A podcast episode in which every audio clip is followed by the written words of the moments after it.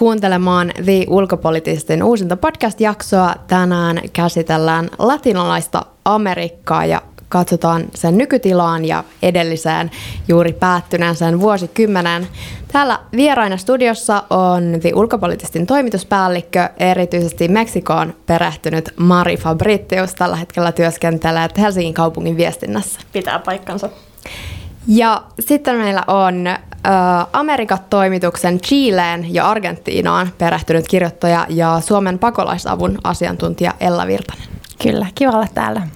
Ja jaksoa jälleen juontavat Annastina Haapasaari ja Tuomas Lähteenmäki. Eri Etelä-Amerikan valtioissa nähtiin vuonna 2019 paljon hallituksen vastaisia mielenosoituksia ja mediassa onkin nostettu esille jopa tämmöinen termi kuin primavera latinoamericana, eli tällainen mahdollisesti näin käännettynä, että latinalaisamerikkalainen kevät kuvaamaan tätä protestiaaltoa, joka on alkanut oikeastaan jo siellä vuosikymmenen alussa. Kertokaa Ella ja Mari lyhyesti, että mitä näihin protesteihin on liittynyt ja missä niitä on ollut? No mä voisin ihan tässä aloittaa, että protesteja on tosiaan nähty nyt jo tosi laajasti kaikkialla. Chiilessä, Perussa, Ecuadorissa. Ja ehkä mikä tässä niin kuin on taustalla on se, että siellä alkaa näkyä jo pitkään taustalla kyteneet epätasa-arvon rakenteet ja se, että miten niihin ei ole löytynyt ratkaisua ja odotus on kova, nuorilla on tulevaisuuden toive. Varmaan tässä on taustalla just se, että demokratia on aika nuoria, ei ole vielä hirveän pitkää kokemusta sellaisesta, että sulla on mahdollisuutta oikeasti vaikuttaa asioihin. Et monesti on sitten se olo, että ainoa mahdollisuus, miten sä pystyt saamaan aikaan muutosta, on se, että sä lähdet sinne kadulle. Samoin on aika paljon niin nuorta väestöä, mikä varmasti vaikuttaa siihen intoon lähteä sinne kadulle. Ja ihmiset on tosi aktiivisia sosiaalisen median käyttäjiä, että sitten ne tiedot myös niistä mielenosoituksista levii tosi nopeasti. Joo, täytyy tosiaan muistaa, että latinalaisessa Amerikassa oli useassa maassa vielä 70- ja 80-luvulla sotilasdiktatuureja, eli demokratia on tosi monessa maassa uusi juttu. Minkälaisia vaikutuksia näillä protesteilla on ollut? No levottomuutta, rauhattomuutta totta kai, vaaratilanteita, on ollut väkivaltaa, ihmisoikeusloukkauksia useassa eri maassa se, että miten niin kuin syviä rakenteellisia muutoksia niistä seuraa, niin jää ehkä nähtäväksi, että painetta on, mutta meidän ainakin Chiilessä näyttää siltä, että tota, meinaako se sitten pysähtyä se muutos johonkin, että pystyykö hallitus vastaamaan niihin suuriin muutoksiin, mitä kansa toivoo.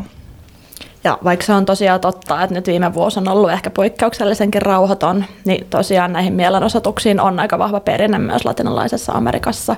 Esimerkiksi Meksikossa on ollut nyt poikkeuksellisenkin rauhallista, mutta toisaalta vuonna 2014 siellä oli tosi laajoja hallituksen vastaisia mielenosoituksia johtuen sen maan omasta kehityskulusta.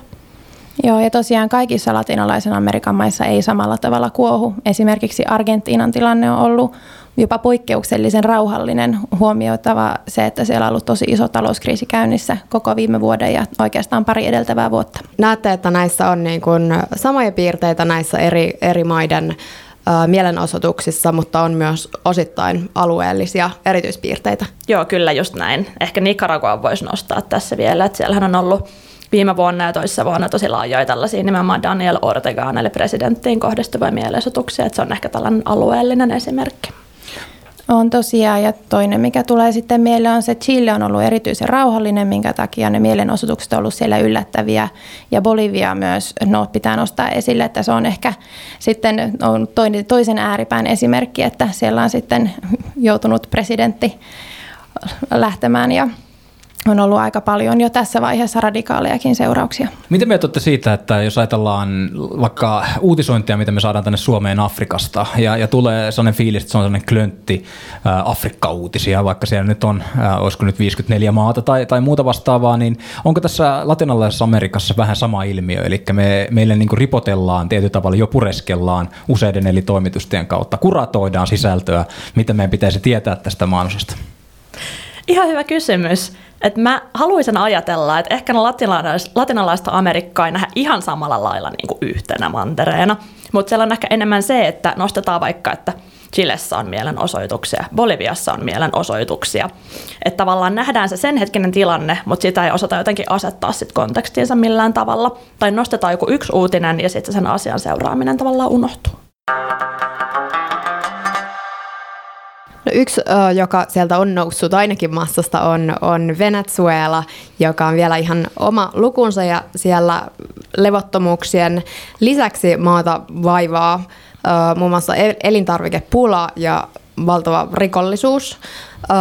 Ja vuoden 2015 jälkeen jopa 4,3 miljoonaa venezuelalaista on lähtenyt maasta. Ja tämä itse asiassa juuri ulkopolitiikka-lehdistä luin, että tämä vastaa noin kahta kolmasosaa Syyrian pakolaisten määrästä. Mikä on tämä Venezuelan kriisi? No ehkä poliittisesta tilanteesta sen verran, että tosiaan tämä kriisihän on jatkunut siis tosi pitkään jo, että hyperinflaatio ja muu on, on niin pitkän kehityksen ää, tulosta.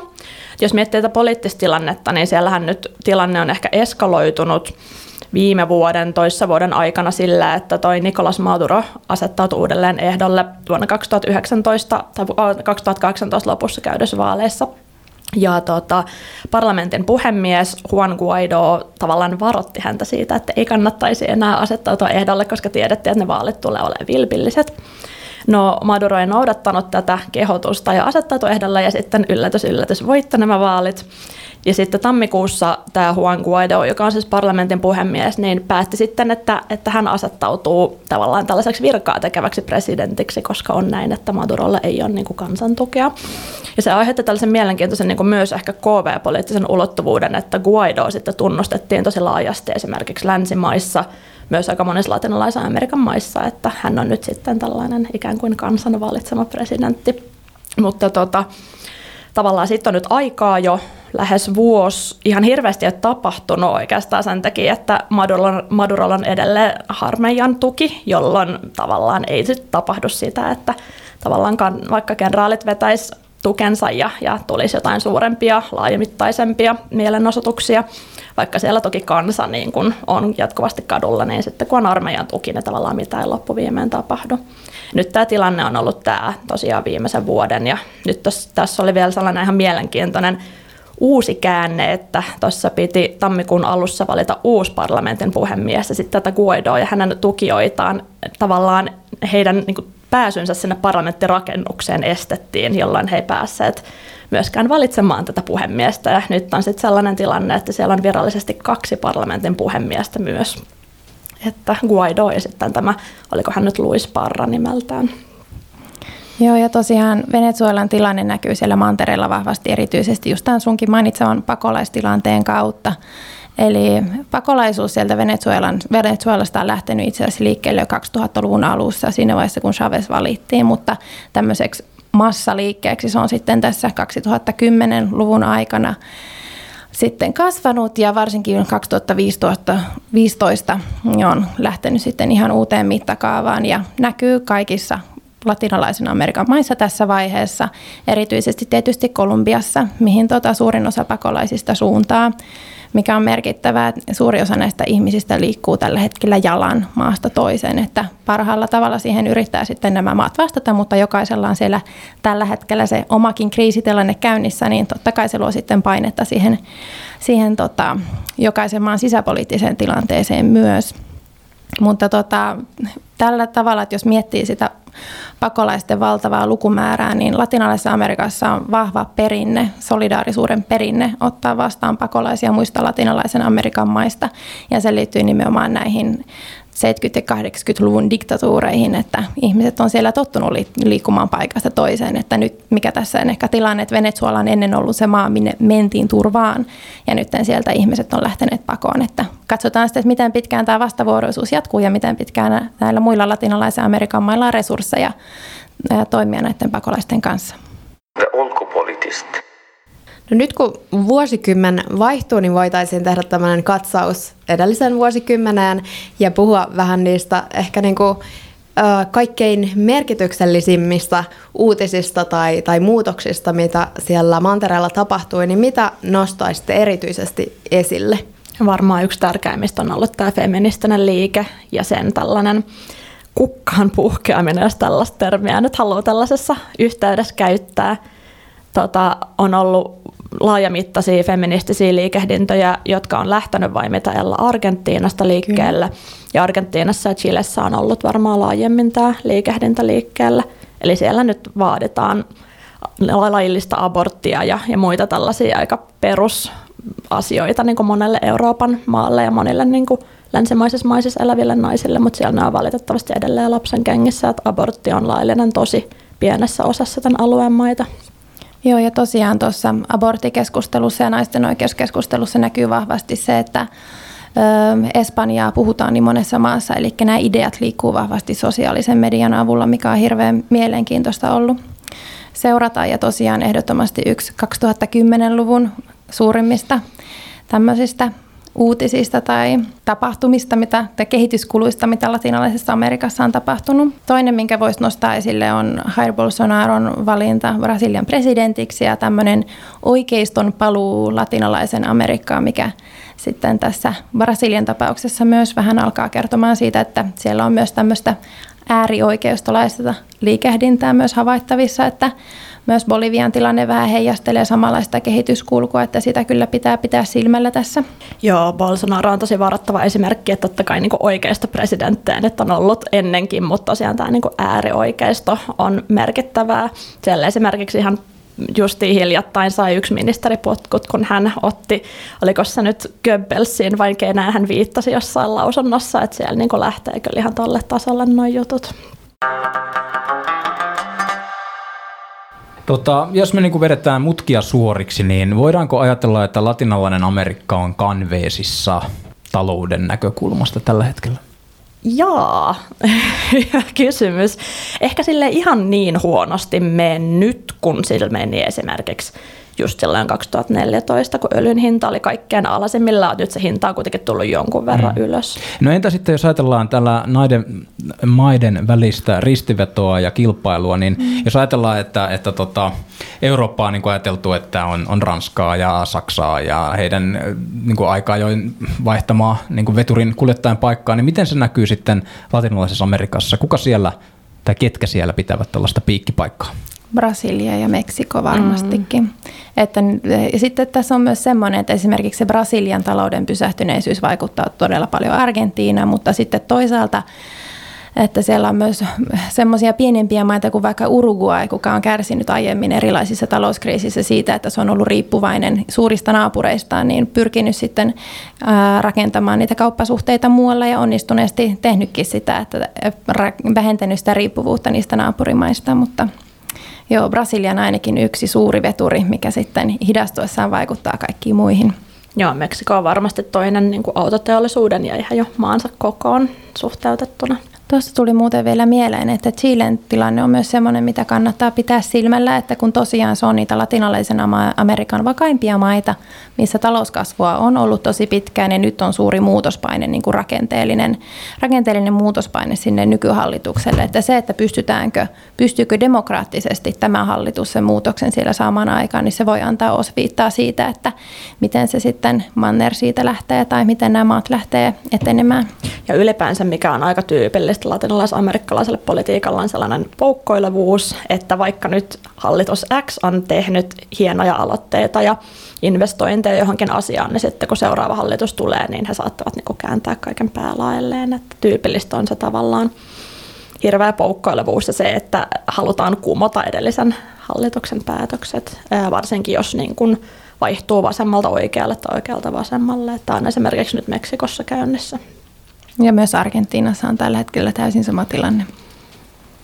Hyvä. Hei, tota, mä tossa tosi mielenkiintoisia pointteja nositte esille. Mulla tuli sellainen ajatus mieleen, että, että tota, onko latinalainen Amerikka tai siihen kuuluvat maat tällaisia niin sanottuja niin kuin, esimerkkejä siitä, miten niin kuin, meidän tulisi elää 2020-luvulla? Onko heidän niin kuin, harjoittama politiikka tai ulkopolitiikka sellaista inspiroivaa?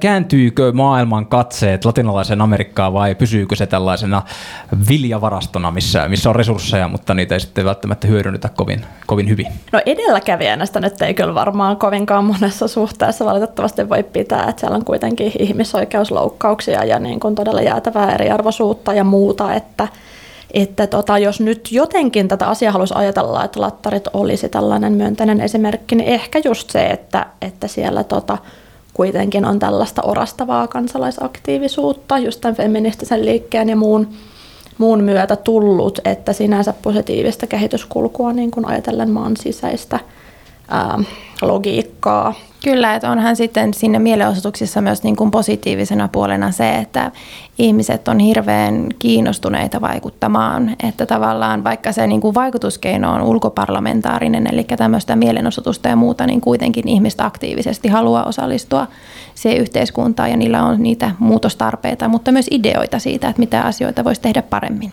Mm, no totta näiden, näiden tota, edellä mainittujen maiden ä, asiantuntijoita, niin tässä vaiheessa olisi mielenkiintoista kuulla niihin liittyvä teema. Tässä on vähän kokoava jakso käsillä, niin, niin, niin jos ajatellaan tätä 2010-luvun loppuun, nositte äskettäin esiin feminismin aaltoa, YMS Bolsonaro, mutta, mutta siis jotain muuta. No jos miettii vaikka Meksikoa, siellähän on nyt poikkeuksellinen tilanne verrattuna moniin muihin lattarimaihin, että siellä niin presidentti on poikkeuksellisen suosittu.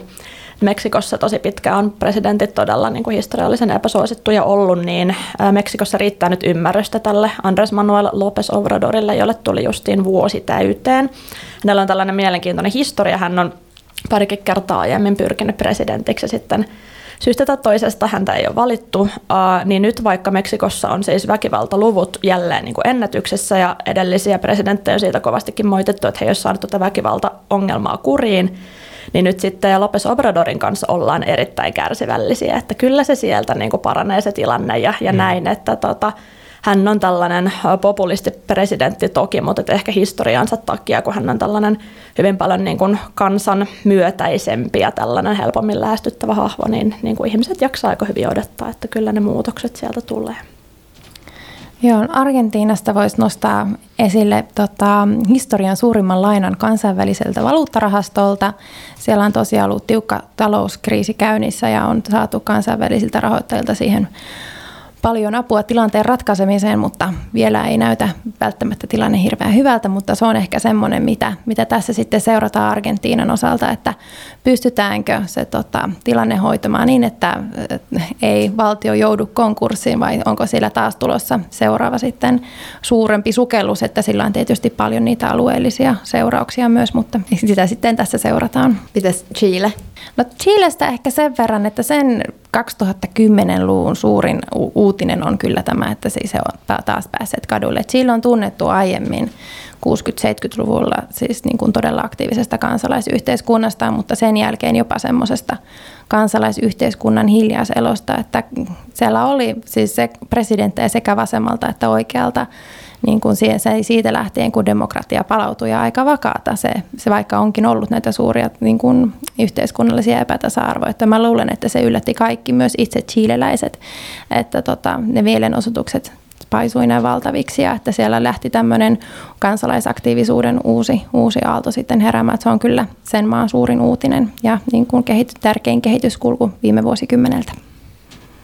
No yksi, yksi maa, joka ei vielä tullut esille ja jossa on tapahtunut merkittävä muutos ja yksi ajanjakso on päättynyt, on tietenkin Kuuba. Mitä summaisitte Kuuban menneestä vuosikymmenestä ja seuraavasta?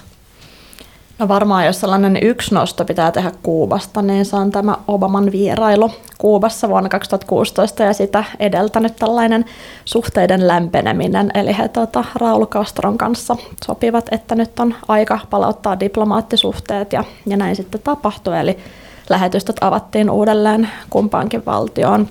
Ja tota, muistaakseni edellinen presidentti, Yhdysvaltain presidentti, joka on Kuubassa käynyt, oli vuonna 2028, että kyllä tässä on niin kuin pitkä aika kuljettu ja siinä mielessä vuoden 2016 visiitti oli kyllä tosi merkittävä. Toki niin kuin voidaan miettiä, että miten laajat tällaiset KV-poliittiset vaikutukset sillä nyt on ollut, etenkin kun Trump on sitten hidastanut tätä positiivista kehitystä, mutta totta kai vähintään tällainen symbolinen arvo. Ja onhan se, että diplomaattisuhteet palautetaan, tietysti iso asia. The. Entäs mitä muita nostoja 2010-luvulta? No yksi nosto, mikä on ollut aika merkittävä ja, ja tuo ehkä sen Kolumbian näkökulman tähän keskusteluun, niin on toi vuonna 2016 aikaan saatu rauhansopimus ää, Kolumbian valtion tai hallituksen ja Farksissien välillä. Se päätti tällaisen yli 50 vuotta kestäneen aseellisen konfliktin, jolla on ollut kuitenkin muistaakseni pari sataa tuhatta kuollon uhria ja ylipäänsä niin kuin hirvittävän pitkä aseellinen konflikti. Mm, siinähän kävi niin, että se ensimmäinen versio siitä rauhansopimuksesta vietiin kansanäänestykseen ja se sitten ää, ei mennyt läpi siinä kansanäänestyksessä, jolloin sitten sopimusluonnosta vähän muokattiin ja sitä ei sitten enää kansanäänestykseen viety ja, ja sitten niin kun sen ajan hallitus vei sen läpi. Sen ajan presidentti äh, Juan Manuel Santos sai siitä mun mielestä Nobelin rauhanpalkinnonkin jopa, että niin merkittävä asia se on ollut se, että mitä siitä on konkreettisesti sit seurannut, niin no tietysti se, että on ylipäänsä saatu niin kuin rikollisjärjestö tavallaan inkorporoitua osaksi poliittista systeemiä omaksi puolueeksi, niin on itsessään tosi merkittävää. Mutta se, että mitä sille on sitten tapahtunut, niin sinänsä se ei ole valitettavasti ihan hirveästi tuonut niin käytännön tuloksia, johtuen varmaan taloudellisesta tilanteestakin ja siitä, että on kulunut niin hirveän vähän aikaa, niin hallituksen läsnäolo niillä alueilla, jotka kuuluu aikanaan Farksisseille, niin ei ole hirveästi valitettavasti lisääntynyt, jolloin kun tietysti näiden alueen asukkailla ja myös niin Fark ihmisille itsellä on ollut hirveän suuret osoitukset, että nyt niin kuin alueiden infrastruktuuri ja koulutus ja kaikki paranee, niin mitään tällaista ei ole valitettavasti käynyt.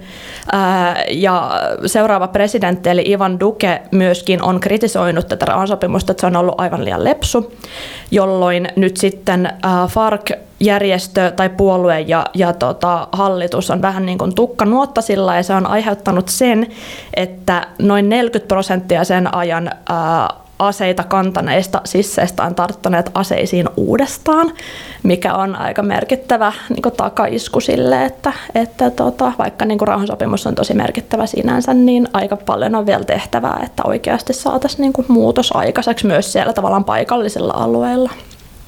Minkälaiset keskinäiset välit latinalaisen Amerikan mailla ylipäätään on? Enemmän kuin ehkä maiden väleistä, niin pitää puhua hallitusten väleistä.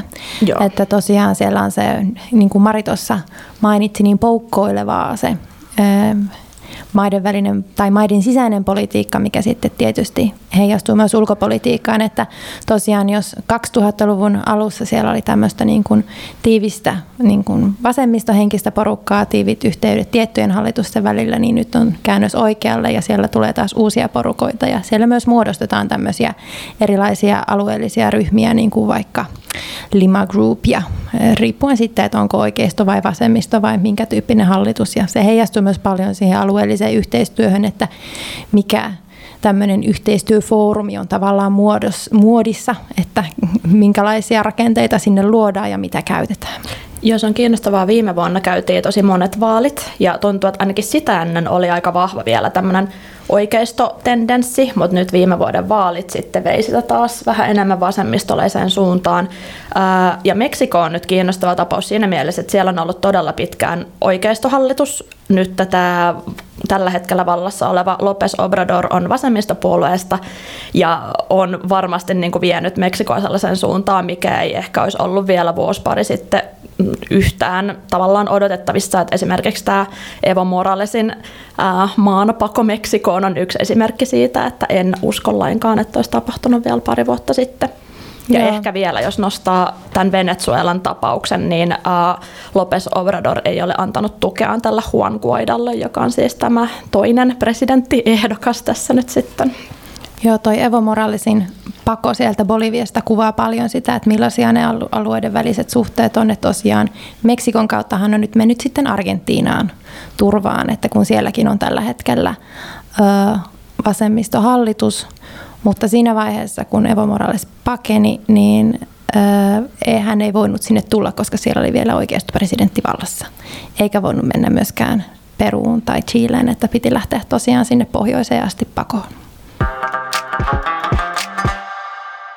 Ehkä tässä voisi lopussa, nyt ollaan kuratoitu kuulijoille top 10 niin sanotusti, ja, ja tota, ehkä siihen liittyen niin voitaisiin katsoa 2020 lukua ja hieman eteenpäin maalailla näkemystä, jos pysytään vaikka ymmärrettävyyden nimissä vaikka Meksikossa ja sitten Argentiinassa, niin, niin, niin minne suuntaan ollaan tällä hetkellä menossa? Jos ajatellaan niin kuin ihan tälleen nyt, nyt suoraan sanon, niin Mari, musta tuntuu, että Meksikosta, kun mä luen uutisia, niin ne on vähintäänkin 90 prosenttia kartelleihin liittyvää. Mm.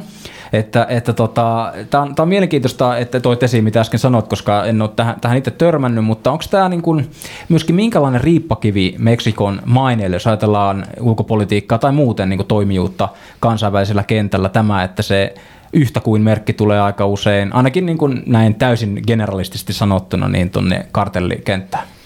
No on se varmasti merkittävä ja onhan se myös siinä mielessä siis ansaittu, että se väkivaltaongelma on ihan mahdoton ja siihen ei ole myöskään saatu mitään hirvittävän hyviä ratkaisuja. Tietysti Meksikon mainetta sitten haittaa myös tämmöinen perinteinen muuriretoriikka ja muu, että siellä on niin, niin kuin järkyttävän vaarallista joka paikassa, että sinne pitää muuri rakentaa rajalle ja, ja muuta. Uh, virallisestihan huumesota on lopetettu. Uh, sen teki just tämä Lopes Obrador tuossa viime vuoden puolella muistaakseni. Uh, se on eri asia, että onko sillä mitään niin kuin, oikeaa merkitystä, että virallisesti niin kuin maassa ei ole enää huumesotaa. Mutta että on se varmasti haittaa, haittaa tota maan mainetta se väkivaltaongelma, mutta että totta kai niin kuin, maalla on muutakin annettavaa kuin, kuin pelkkä niin kuin väkivaltaongelma. Joo, Argentiinan vuosikymmen näyttää aika mielenkiintoiselta, että tota, Argentiinassa oli tosiaan viime vuonna presidentinvaalit ja tämä uusi presidentti Alberto Fernandez on jäämässä ulkopoliittisesti alueelle aika yksin, koska hän on nyt tämmöistä vasemmistojohtajaa edustava, edustava poliitikko ja etsii tosiaan itse asiassa Meksikosta uutta kumppanuutta, koska naapurimaihin meinaa vähän tota, tämän oikeistoaallon edetessä niin välit kylmetä ja se on ehkä semmoinen, mitä tästä sitten tulee pohdittua ensi vuosikymmenen ainakin alkupuolella, että minkälaisia ulkosuhteita Argentiina pystyy rakentamaan, mistä sieltä löytyy kumppanuuksia, mistä sieltä löytyy jotain apua taloudelle, muuta niin kuin poliittista backupia sitten tässä tilanteessa, kun arvomaailmat alkaa olla aika erilaisia. Talouskriisi määrittää sitä, sitä maan vuosikymmenen alkua tosi merkittävästi, että tässä on jännät paikat sitten, että miten, miten se velka saadaan uudelleen neuvoteltua ja minkälaisia keinoja sitten talouskasvuun sitten saadaankaan aikaiseksi. Yksi sellainen asia, mikä myös tulee sieltä mieleen, on itse asiassa ympäristökysymykset, mitkä on noussut nyt esille vahvasti, koska talouden vetureina pyritään käyttämään paljon maakaasua, ollaan pohdittu, että pitäisikö ympäristölainsäädäntöä heikentää, että kaivosteollisuus pääsisi hyödyntämään paljon näitä sitten maassa olevia varoja, että mitä sieltä niin kuin, tai rikkauksia, mitä sieltä maan sisältä löytyy. Että toisaalta se on mielenkiintoista myös, että nämä ympäristöasiat tässä ilmastonmuutoksen maailmassa myös siellä nousee uudella tavalla esille, että mielenkiintoinen paketti tulossa tämän feministisen liikkeen, joka tosiaan saanut lähtöönsä Argentiinasta ja ilmastonmuutoksen maailman ja sitten talouskriisin ja yksin jäämän vasemmistohallituksen kanssa, niin haastavia aikoja on Fernandesille tiedossa. Joo, ja ympäristökysymykset läpileikkaa koko, koko mannerta tietysti, että, että niitä pitää, ja toivonkin, että kansainvälinen yhteisö myös pitää laajemmin silmällä. Toihan ilmastokonferenssi siirrettiin Chilestä pois eikös vaan Ella? Joo, tosiaan alun perin siis tota, COP25 ilmastokonferenssi oli tarkoitus järjestää Brasiliassa, mutta Bolsonaro sitten ei sitä siellä halunnut järjestää ja siirrettiin Chileen, latinalaisen Amerikan vakaaseen maahan, missä se voidaan varmasti järjestää, kunnes yhtäkkiä mielenosoitusten edetessä niin siirrettiin neuvottelut Madridiin, että siinä oli tämmöisiä käänteitä, kuvastaa paljon sitä alueen tämänhetkistä turbulenssia. Kiitoksia näistä vinkkeistä Ella ja Maria. Hienoa, että päästetään ne meille vieraaksi ja tietysti lisälukemistoa löytyy myös The Ulkopoliittista verkkolehdestä. Oikein paljon kiitoksia tästä jaksosta. Ulkopoliittisten podcast palaa taas parin viikon kuluttua.